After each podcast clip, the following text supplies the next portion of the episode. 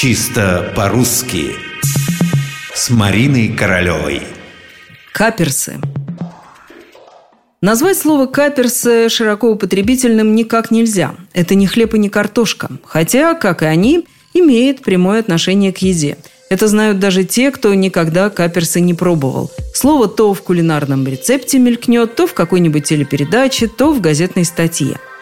Что пишут о каперсах энциклопедии и справочники? Каперсы, от греческого «каппарис», это род растений, распространенных в Средиземноморье, Индии, в Крыму, на Кавказе, в Средней Азии.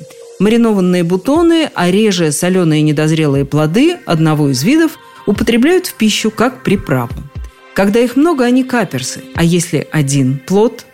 Ну, например, в толковом словаре иноязычных слов Крысина ничего не говорится о единственном числе и роде этого слова. Зато все эти сведения можно отыскать в сводном словаре современной русской лексики под редакцией Рогожниковой. Любопытно, что там каперсы представлены в разных вариантах, с разными написаниями. И это понятно, слово-то заимствованное. Есть уже и знакомые нам каперсы, есть и капарис, это совсем близко к греческому источнику, а есть еще вариант капорцы, это уже что-то украинское. Но вот, наконец, находим то, что искали. Каперс – существительное мужского рода. Один каперс, много каперсов.